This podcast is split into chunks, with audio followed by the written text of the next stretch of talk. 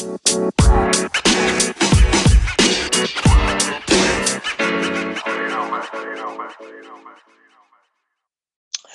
and welcome to a midsummer episode of Banners on the Parkway. I am your host, Brian from bannersontheparkway.com.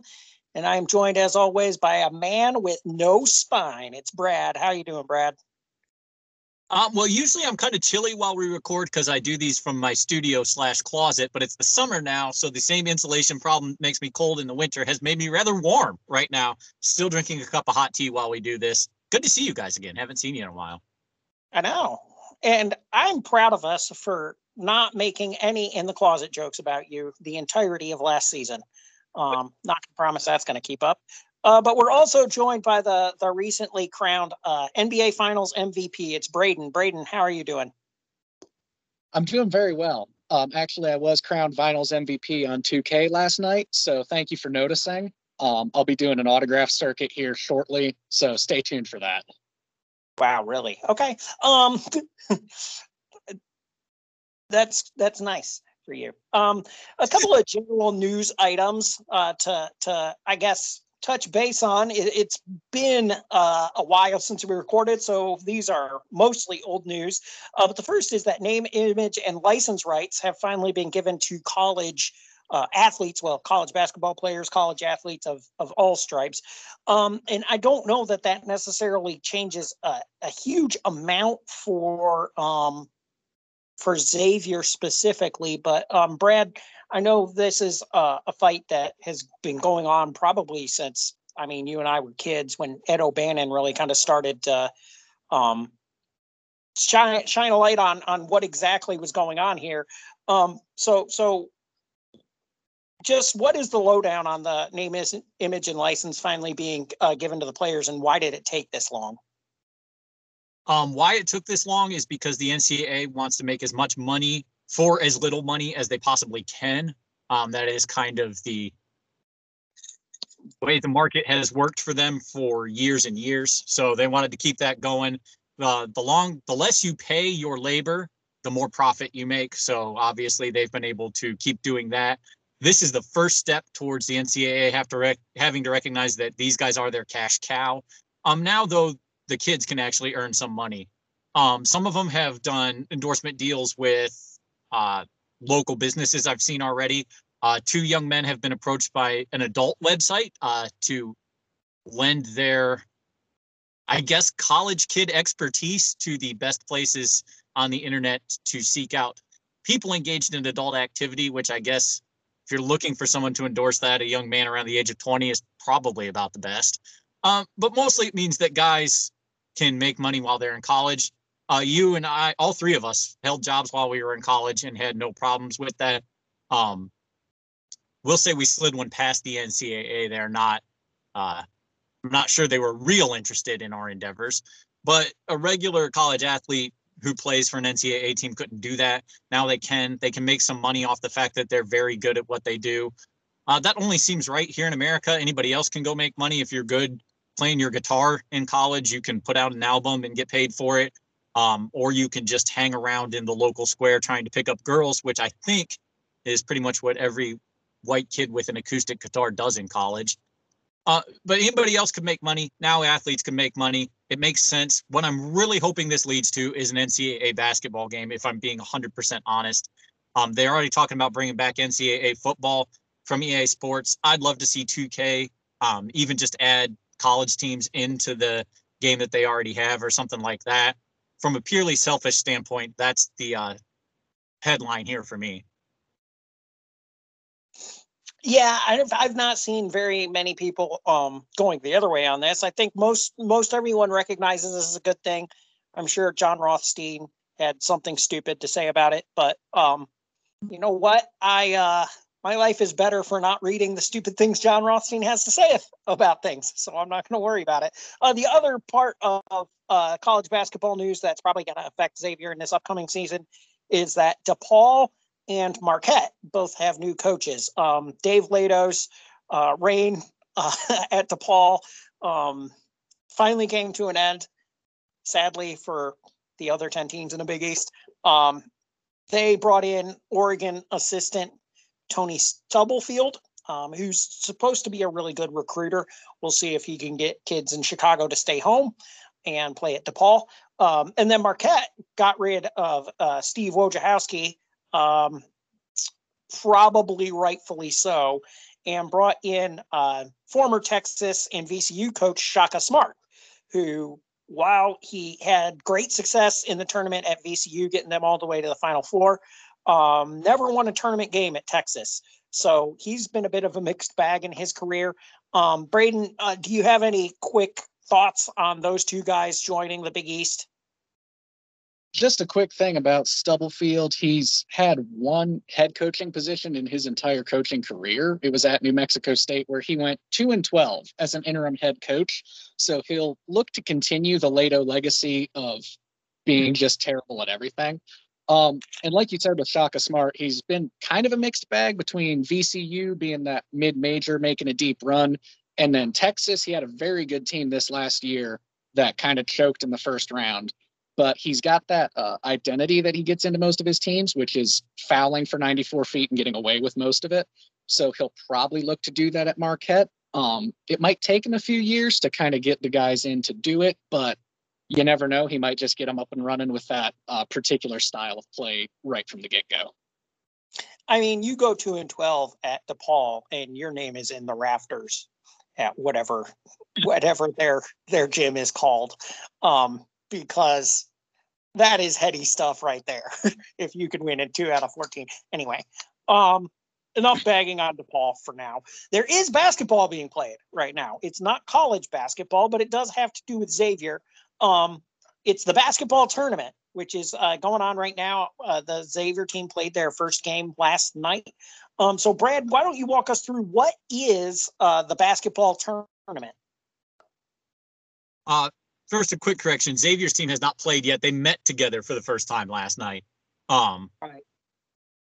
They uh, played some five on five today, which was fun to watch. The basketball tournament is essentially I would call it almost a spiritual successor to the old Gus Macker tournaments, Bry, that you probably remember a little bit, where in theory, anyone can enter for a chance to win a million dollars. Um, the entries are screened now. So if you guys were thinking that we were going to grab Joel and maybe a couple of our favorite followers off of Twitter and jump into the tournament, um, I don't think that's likely. I don't think my 12 collegiate points are going to uh, impress the selection committee enough to get us in there. Um, it's a 64 team tournament, which is obviously the best size for a field for anything uh, that is played out um, across the country. Kind of, it's going to culminate uh, right here in Ohio. Unfortunately, in Dayton, uh, but Xavier starts their games in Columbus. Uh, I call them Xavier. They're actually Team Zip them up because no team is actually named after their college. Um, though there are some pretty funny plays on words based on schools but it's a 64 team tournament for a million dollar pot. It started back in 2014. Uh, some friends were texting back and forth saying, Hey, wouldn't it be great if players could just get together in the summer, make teams play and see who was the best? And to their credit, they turned that into um, a really fun basketball tournament. It's great to watch um, if you're really starved for basketball and the NBA is not your thing. Uh, I know Braden is just coming off that NBA Finals MVP. I wasn't sure whether you were being serious with that or not because I didn't watch any of the NBA finals, so I thought maybe he had been. Um, I mean, and, he could have been. I I don't know. That's I am pretty sure it was it was Phoenix and Milwaukee. Um, and the Greek guy with the really hard to say name apparently did really well. And I I heard an Instagram live of him trying to convince Chick Fil A to give him free chicken nuggets since he had just won the NBA Finals last night. I thought that was pretty funny. Um, Giannis, that's his name. Anyway, the basketball tournament, the basketball tournament is a uh, 64 team tournament for a million bucks. Everybody throws an entry in. The top 64 teams are picked. Off they go. It's single elimination, just like the NCAA tournament. Its big conceit is that it uses the Elam ending, um, which some fans will be familiar with now from the NBA All Star game this year. But the Elam ending uh, basically means that with four minutes to play, they turn off the clock and they play to eight points more than whatever the leading team has. And obviously, if the teams are tied, it's first to eight. Uh, this means that every game ends on a make. And it also means that there's not just a parade of fouling and timeouts and everything down through the end of the game because the teams just keep playing basketball. It's a lot more interesting to watch.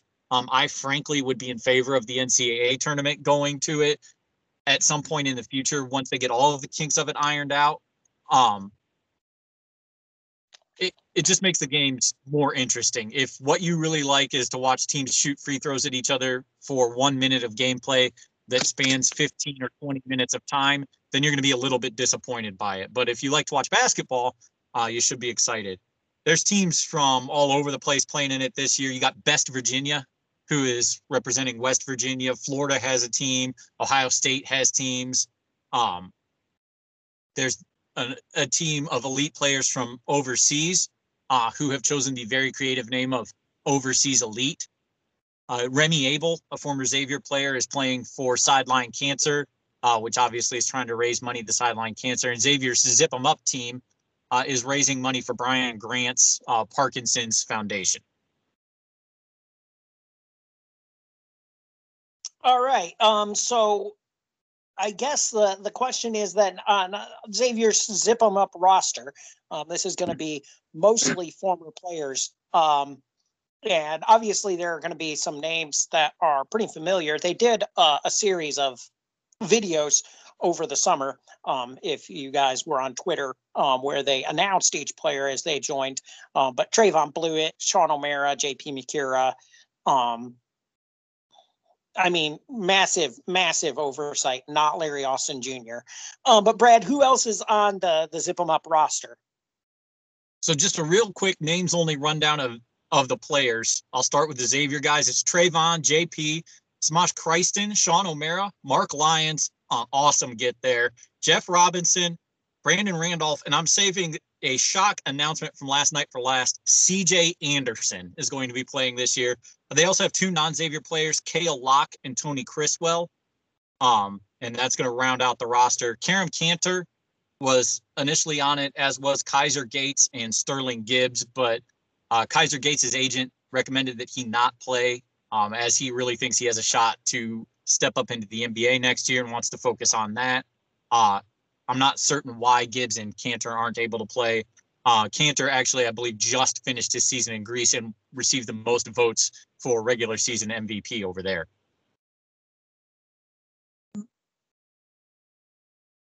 Gotcha. Okay. And then also, um, from what I've read, BJ Raymond is practicing but not playing. Is that right? Yeah, BJ Raymond was uh, practicing in the five on five drills, and BJ was always a uh, a husky lad. Um, that hasn't changed, but it was uh it was really good to see him back out there playing again. Uh, he, he shaved his head, but he's immediately recognized eh, recognizable as being BJ Raymond. Uh, CJ Anderson deserves a lot of credit for being somewhat an older guy, but man, did he look fit playing today.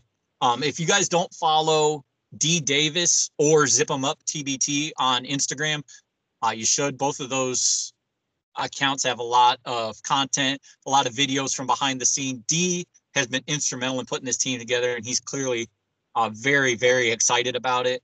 For Xavier fans who aren't familiar with Kyle Locke, or Kyle Locke. He played for uh, UNC Greensboro, graduated in 16, he, where he went to the Helsinki Seagulls uh, and has bounced around in Europe since then. Uh, he played for FC Porto, uh, probably the first person to play for them that wasn't for soccer, I'm assuming, but I guess they must have a basketball team. Last year, he played for the Landstede Hammers out of Zwolle, and I have no idea if I'm pronouncing that right or even where that is, but he had a nice year for him. Uh, Tony Criswell will be immediately recognizable as a very large, intimidating man with a tattoo on his throat. Um, there's only two ways you can pull off having a tattoo on your throat, and that's if you look super scary and are probably massive and dangerous, or if you front a punk rock band. Um, I'm not sure what Criswell's musical chops are, but he definitely fits the other one. He played for UAB in Missouri. Um, he played in Mexico last year where he had he averaged 25 points a game. Uh, he's a monster, big, big six, uh, six nine, about 260, and he'll really help Xavier down in the post, which is a place where, frankly, they can probably use some help. Yeah, uh, it seems like this roster is very guard heavy. You got Bluiett, you got Christon, you got Macura, um, Mark Lyons. Uh, a lot of the guys are that Brandon Randolph, obviously. Uh, a lot of the guys that are recognizable names are guards.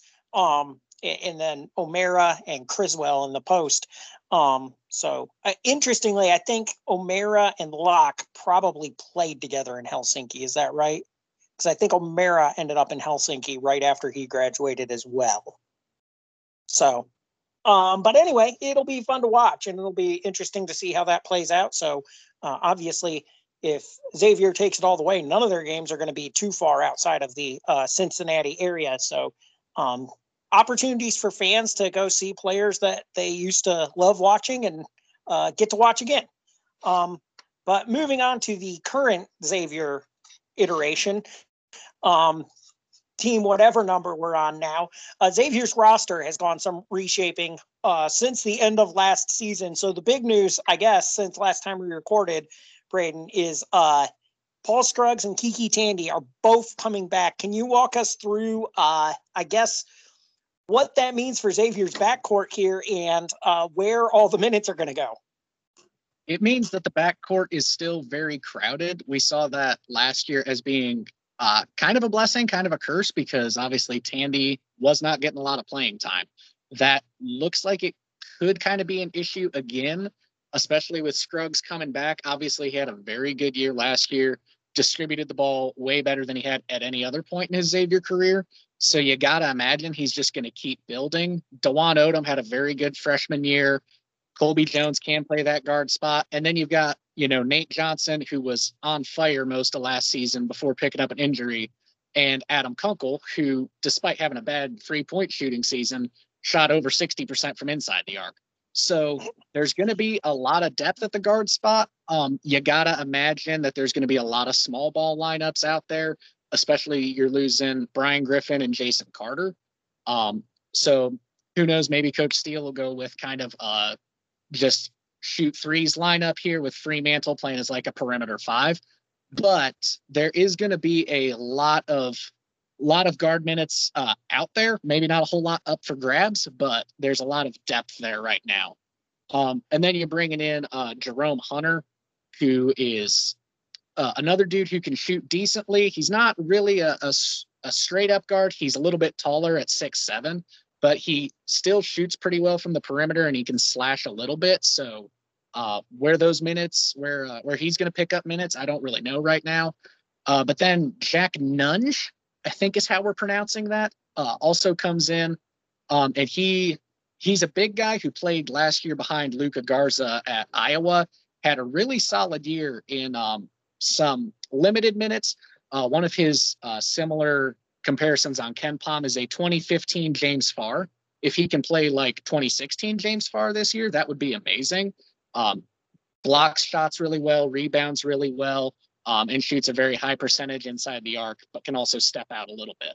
So that's kind of the the roster shifts right now. It is going to be interesting to see where all those guard minutes go and then kind of how those transfers fit in. I think Nunge will be a really big get in that department um, for his interior defensive ability and his rebounding ability because Freemantle believes in neither of those things. So he should be able to slot right in there. Uh, but for Hunter, I don't really know where his minutes are going to come in. And then I'll let you guys talk about the freshmen that are coming in right now. Yeah, so um, that's that's the two transfers Xavier got in. Uh, Nunge, I think is how you say it actually, is uh, coming in from Iowa, and then Hunter coming in from Indiana. So both Big Ten guys, um, which I mean, that's where Remy Abell came from. I don't know, kind of makes you think. Uh, anyway, um, so those two guys will come in and uh, both be eligible immediately to play. Uh, and then you have the two freshmen that are coming in, Cesare Edwards and Elijah Tucker. So, Brad, um, what are those two guys' games? Uh, how do they break down, and, and where do they fit into this? Honestly, it's kind of hard to figure out where the it's, it's exciting how many guys Xavier has coming back, but that does kind of I think limit where they're going to be able to get uh, their freshmen in play. Edwards uh, is a big guy, and Xavier is not deep in the post. So I figure he'll have more opportunities. The problem is he's very tall, 6'10, but he only weighs 200 pounds. Um, which when you spread that over 6'10 is is quite thin. Uh, that makes him somewhat the size of Dieonte Miles, and we've seen how Miles has struggled to get onto the court and really impact games. Uh, Tucker is a scorer. He can play a little bit, but he profiles almost as a player like Jerome Hunter. The difference being he doesn't have a couple or a year of basketball under his belt like Hunter does. Um, I'm not sure where the freshmen are going to get on the floor this year. This is not the banner recruiting class that Steele has had before. And I don't think that there's anything wrong with that necessarily, and that he needs to let guys like Dwon Odom, Colby Jones, and hopefully KyKy Tandy grow into their spots, um, as well as fit in this other stuff. And with Xavier's recruiting class for next year coming in, um, Steele elected to, I hesitate to say take it easy, but didn't bring in as many guys or as uh, high star players as he did last year. Uh, Tucker's known for having a high motor that could get him out on the floor. Honestly, I'm not entirely sure what the team is going to look like three through five. Um, we've talked about all their guard depth. It's piecing that together where they're, like you said, they're going to use guards and smaller forwards down there and use Freemantle as a five at all times. If they're going to try to build around Dieonte Miles, if they're going to try to play something with Ben Stanley as an undersized four with uh, four guys outside of him, it'll be interesting to see. Edwards and Tucker have a chance to work themselves into that rotation, but I think that is pretty open. And I also think that the parallels between Xavier's current roster and their TBT roster are kind of striking, really. Loaded at the guard positions, not quite sure what's going to happen uh, down low. And just a quick correction, Brian, Kayel Locke played with Remy Abell in Helsinki. And I think you'll remember that team as being led by 36 year old Tuukka Kadi. Uh, who can forget the year that Tuukka had back in 2018? There it is. All right. Uh, I know I never will. I, I I'm sitting here in my Tuukka Kadi jersey, and I can't believe I disrespected the man like that. He is a man, right? Yes, he appears to be. He's appears to be a Caucasian male with a shaved head, looking Okay. real finished in this picture. Um, I, yeah, I was gonna say. Um, knowing what I know about Finnish names, I never want to assume. Um, anyway, uh, yeah. So, I mean that that is obviously roster crunch is a big thing this year. But looking ahead to next year, um, Coach Steele already is, which is why he gets paid the big bucks. Is he's betting there's going to be a 2022 college basketball season too, and uh, the man's a visionary. What can I say? Um, he already has signed up two uh, top 100 recruits in Kam Craft and Tyrell Ward. So, uh, Brad, I know you uh, you wrote the article about Ward committing. What is Xavier getting in him? Uh, Xavier is getting in him an, a player. Uh, Tyrell Ward. Uh, the one thing I guess that he really can't do is he's not a great outside shooter. Hopefully that won't be as much of a factor. What he can do is kind of a little bit of everything else. He can guard from the four up. He probably won't play as a five. Uh, probably can't guard a five. He's about six seven, and you know how recruiting websites are. So he's somewhere between six seven and six five. He's lanky, but he's not super thin.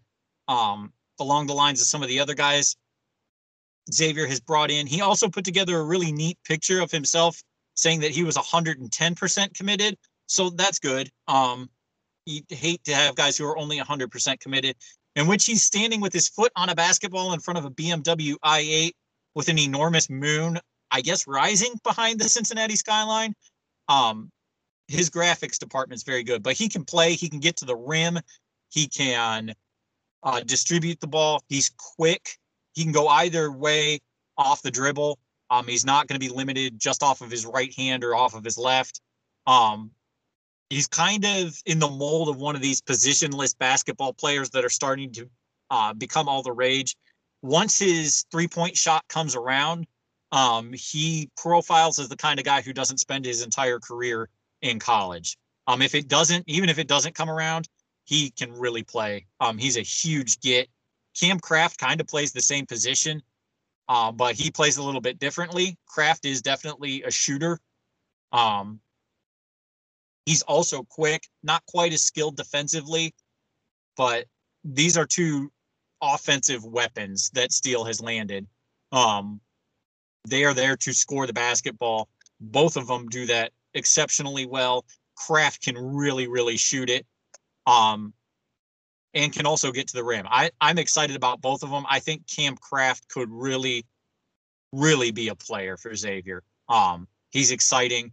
The way his shot opens up his ability to drive uh, is something that Xavier hasn't had a player quite like that in a long while.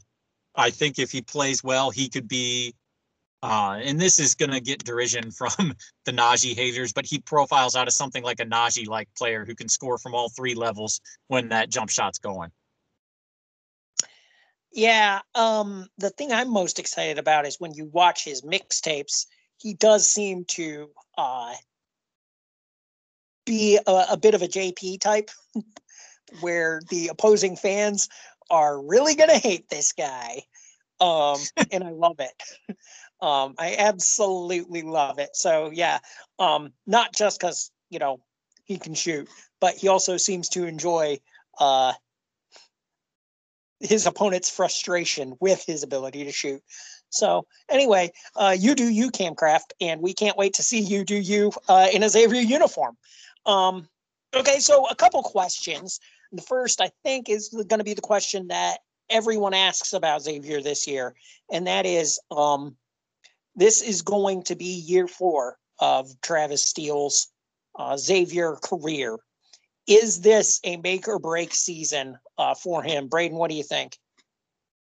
I don't really think it is, mostly because of how topsy turvy the last season was. He had the team playing very well um, before their first COVID break. Uh, then they they lost a couple games, took another six or seven COVID breaks. It felt like throughout the year, and just could never establish any sort of shooting rhythm. Uh, they just looked really disjointed at times, which is understandable when they weren't getting shots up or practicing together as often as they usually would, especially in you know January, February, towards the end of the season when the results started to go bad for him. So I think that you know as much uh, hate as he gets on Twitter for how bad the team played at that time, I don't think that really factors uh, a huge amount into his job security because that was really out of his hands. I, I think this year, um, with it being a more normal season, it will you'll have a few more. Uh, it'll definitely be more on him. Uh, I don't think it's a make or break season, but I think it will be. It, it's kind of getting to that point for him. I think it's going to be a good season for the team, but I thought we'd be good the last two years, and look where that landed us.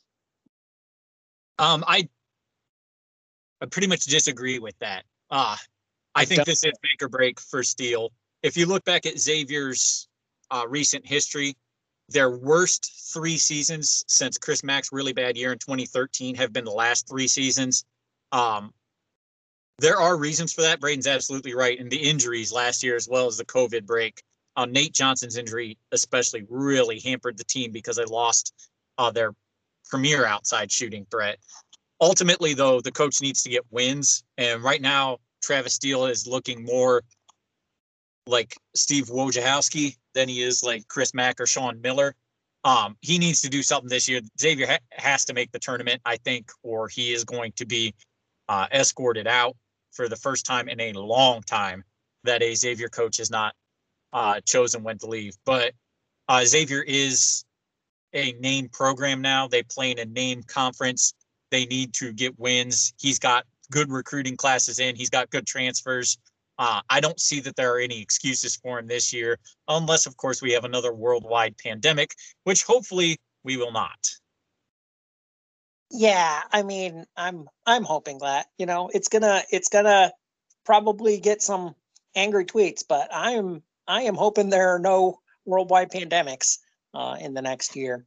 So I think uh, it's probably closer to being a make or break season than it is to not being a make or break season.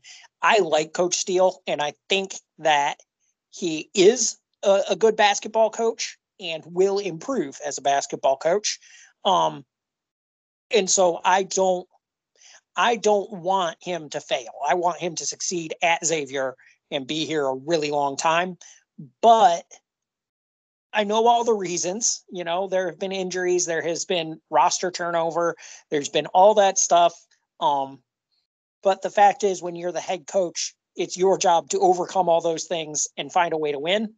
And while he's done that really well, I think in some instances, um, especially toward the end of his first and second seasons, um, he's not done it enough, you know. And I think this year, um, he brings back. I mean, he has Paul Scruggs, who's a fifth year senior now.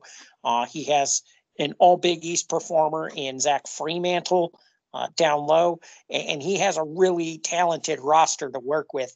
Uh, I think this year is wh- where we're going to see whether he can make it work at Xavier or not. Um, and I really want to see him do it. I really do. I, I like him both as a coach and um, he just, I like the way he portrays himself uh, in the media. Um, but yeah, it is definitely uh, time to time to make it back to the tournament, or uh, there are some real huge questions that need to be asked.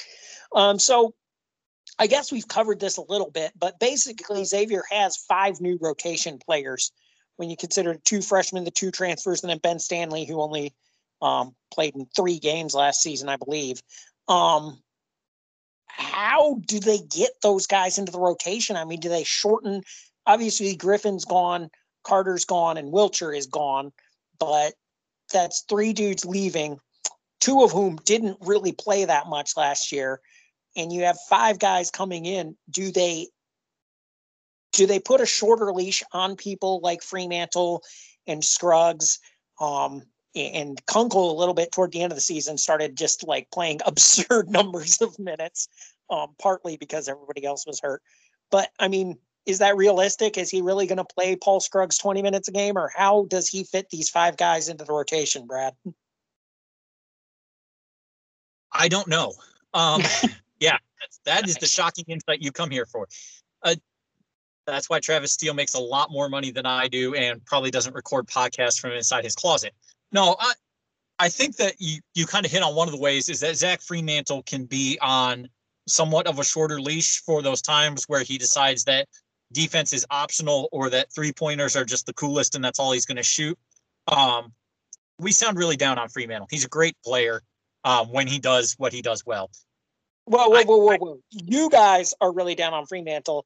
The only thing I've said about him is that he was all Big East, which he was, which I predicted. So you guys can you can say we're down on Freemantle. You're down on okay. Freemantle. Yes, I have been. Um, I'll own up to that. I'm really excited about Ben Stanley. Um, I think he brings some of that old school Xavier style to this team. Um, he, I think we said last year, he reminds you of CJ Anderson. If the ball's on the floor, Ben Stanley's going to be there after it. Hopefully, after it this year, he was there before it because his knee had quit on him. Um, he's aggressive. He wants to get to the rim. He's got some of that fun old man game inside. He can also shoot the ball, and he's deceptively quick for a guy who's built like he is. Um, I really think that he's a, kind of guy who can have an impact in the Big East because he's just he's solid and he's quick. Um, he's going to be too strong for uh, anybody who's a bit of a poser at the three or four. I don't know how you fit all these guys. yes, Dawson Garcia is maybe exactly who I was picturing. Um, I don't know how you're going to fit all these guys in. This is this should right now be a deep team. Um, that's exciting because depth really was a problem last year. Um, oh, we've barely even mentioned like Colby Jones. I mean, he's coming off of the kind of year that he's definitely going to merit time. Dwon Odom really started to come into his own near the end of the year. Um, one would hope that somebody like showed him a video of a jump shot so he can start practicing one. Um, but Dude. he's I, he hit that one uh, three against Butler. if if he could just stop looking surprised when they go in, I think that's the that's the first step. You know, in an open gym, you never want to let them see your weaknesses. And looking shocked when you put up a jumper and it goes in, uh, kind of lends some credence to the idea that maybe you're not a great shooter. Um, but he's going to play because he can. I mean, he blocks shots as a point guard, and he gets steals, and he really runs the team well. Um, I was really impressed with him as a freshman. I am hoping that both freshmen that come in this year can redshirt, um, because I think that that will give them some chance uh, to add a little bit of muscle to their bodies. Xavier should be deep enough anyway, and I also think that that really leads uh, to continuity in the team that we had last year. Just kind of picking up Jason Carter's minutes, um, and wish wish him all the best at Ohio. Uh, I really hope he has a great season there because that guy deserves to go out on a high after playing hurt most of last year and getting unrelenting abuse for it. But I don't know how they're going to make this rotation work. Um, it'd be really exciting to see him go, you know, 10 deep at 20 minutes, but that's not going to happen. Paul Scruggs needs to be out there. This team's better when Paul Scruggs is out there. Nate Johnson's going to play a lot because he does everything, um, including Duncan talk, which is fun. Colby Jones is also going to play a lot. I, I could list seven guys who are going to play a lot. Unfortunately, they're probably only going to let Xavier play five at a time. Um, if if Coach Steele can convince him to let him play six or seven, then I really think that'll start jumping him up those coaching echelons that we were talking about. Um, that'd be a huge move for him. Yeah, I mean, uh, you you talk about uh, yeah, this team's depth. Dieonte Miles if you look at his physical tools, he could be an absolute nightmare. He's not put it together necessarily um, in the time he's been at Xavier, but um, you think a guy with that kind of length uh, will be able to block shots and he can run the floor really well. I mean, Adam Kunkel, Braden mentioned earlier, there's just so much depth here, and it's going to take some 5D chess, I think, for Coach Steele to get everyone their minutes. Um, but the fact that he met with KyKy and then KyKy came back indicates to me he has some idea as to how he's going to do that. Um, I'm excited to see how that plays out. So, um, the last thing, I guess, to wrap up, the Olympics start this week, which I found out today. Um, uh, which is probably gonna give away my answer to this question, but what Olympic events are you guys excited for? Braden, we'll start with you. I love watching the swimming events uh, every time the Olympics are on. Uh, partially because it's just impressive to see how athletic those people are. Obviously, watching Michael Phelps at the Olympics just clean up every year growing up was really fun. But there's one specific memory I've got from watching swimming and that's when we had just moved into the house that um, I'm still in, living in right now. And Brian and I were watching the four by one freestyle relay, um, and there was a much more serious discussion going on in the room uh, behind us. And our TV was set on the ground. We hadn't even gotten it mounted to the wall yet. And we watched the USA uh, team come from behind against the French, and Jason Lezak pulled back, I think, like a second deficit on the the French anchor leg, and Brian and I were forced to celebrate in complete and utter, utter silence whilst jumping up and down and high fiving. Uh, but that's one of my favorite memories of watching sport in general, and especially the Olympics. So I don't know if we'll get anything quite that exciting this year, but you know, a guy can hope. Uh, the swimming's always very fun to watch. Um, the one event I'm looking forward to most is the uh, cycling men's road race, just because I, I, really like watching cycling. But I always love to watch the sprints, uh, because like I go out and run, and then sometimes I think I'm running fast, and then I watch these guys sprint, and they're making like all the same arm and leg motions that I do, only they just go so much faster. And it's just real. I think one of the really cool things about the Olympics is to watch somebody do a thing that you can kind of do, but just do it on like an otherworldly level. Um, I loved watching Usain Bolt all the time. So I'm looking forward to that. I am kind of bummed by the Olympics this year. Uh, it's disappointing that some athletes have gone home already. Some elected not to go um, because there aren't going to be fans. And obviously, that's a huge part of the Olympic experience. It's going to be, I'm not quite sure what the point of the opening ceremony is, I guess, to introduce the athletes to themselves. But there won't be any fans in the stands for anything, and that's really a bummer. Um, wish they could have figured something out, like maybe move it here to America or something. Not to be super ugly American about it, but um, So at least people could watch these guys and uh, girls who've worked so hard to be at the very top of their athletic, you know, they're at their athletic peak at like the thing, and there's not going to be a soul there to watch them. I mean, even families can't go to watch. So um, we're not going to see any like tearful hugging or somebody doing a victory lap with the flag this year because it's just it's going to be like practice kind of only with other nations there. Yeah, that is, uh, you know, the two soccer tournaments went on this summer, the the European Championship and the Copa America, and typically I like the Copa America better, um, because uh, I I just like the way South Americans play better, but it, was a worse, much worse viewing experience because there were no fans there. And at the European Championship, they had fans, whether it was a good idea or not. Um, you know, where they were packing like 8,000 people into one bus in Baku and, uh, you know, putting them all in the stadium. Anyway, uh, but I, I think that's going to take something away from it. I really do. Um, it, it's just so sterile, I guess. Um, I don't necessarily, none of the Summer Olympic events are really appointment viewing for me. Um, I'm much more of a Winter Olympics guy. Um, give me something where you put something deadly on your feet and then go around a, a, in a circle real fast with a bunch of other people bumping into you. Um, that's the that's the high stakes tension I like in my sports, where it's like if this guy falls, and like kicks his leg up as he goes down. It could end poorly for all of us. Um, but anyway, I guess javelin, you know, if somebody gets real wild with it, um, I'll have to tune in. I'll have to see. um, they're at the Olympics. They probably know where it's going better than that. Um, but I do like watching it. You know, I like um, because these people, uh, uh for most of them, you know, for like I don't know, basketball probably. Well, the USA basketball and uh, some of the soccer teams, those people, this is not their biggest thing.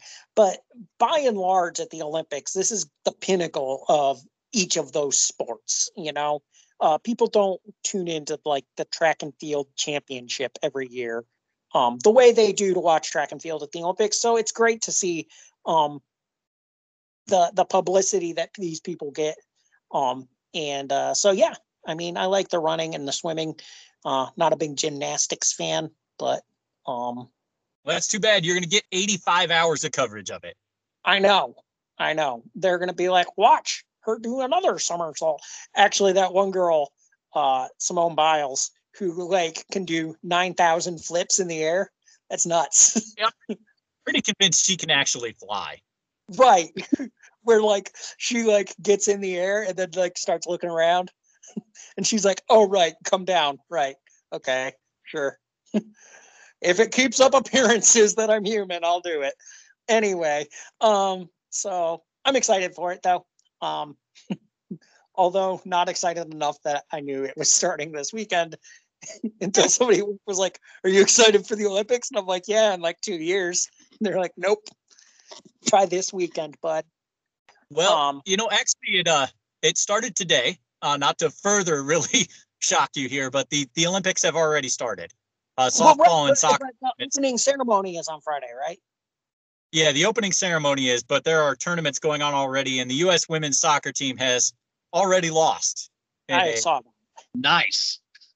Yes, a, an exciting development for everyone. I hope my wife is not listening at this point in the podcast.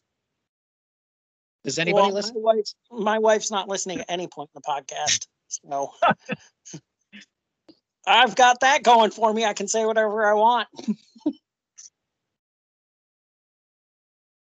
Anyway, um, I think that's as good a place to wrap up as any. Uh, so shout out to uh, Brad's wife if she is listening.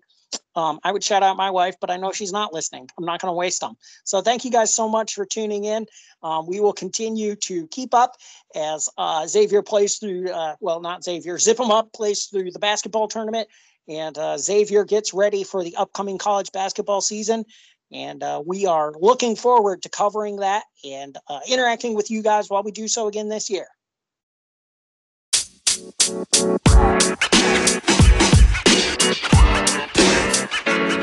know, man. You know, man. You know, man.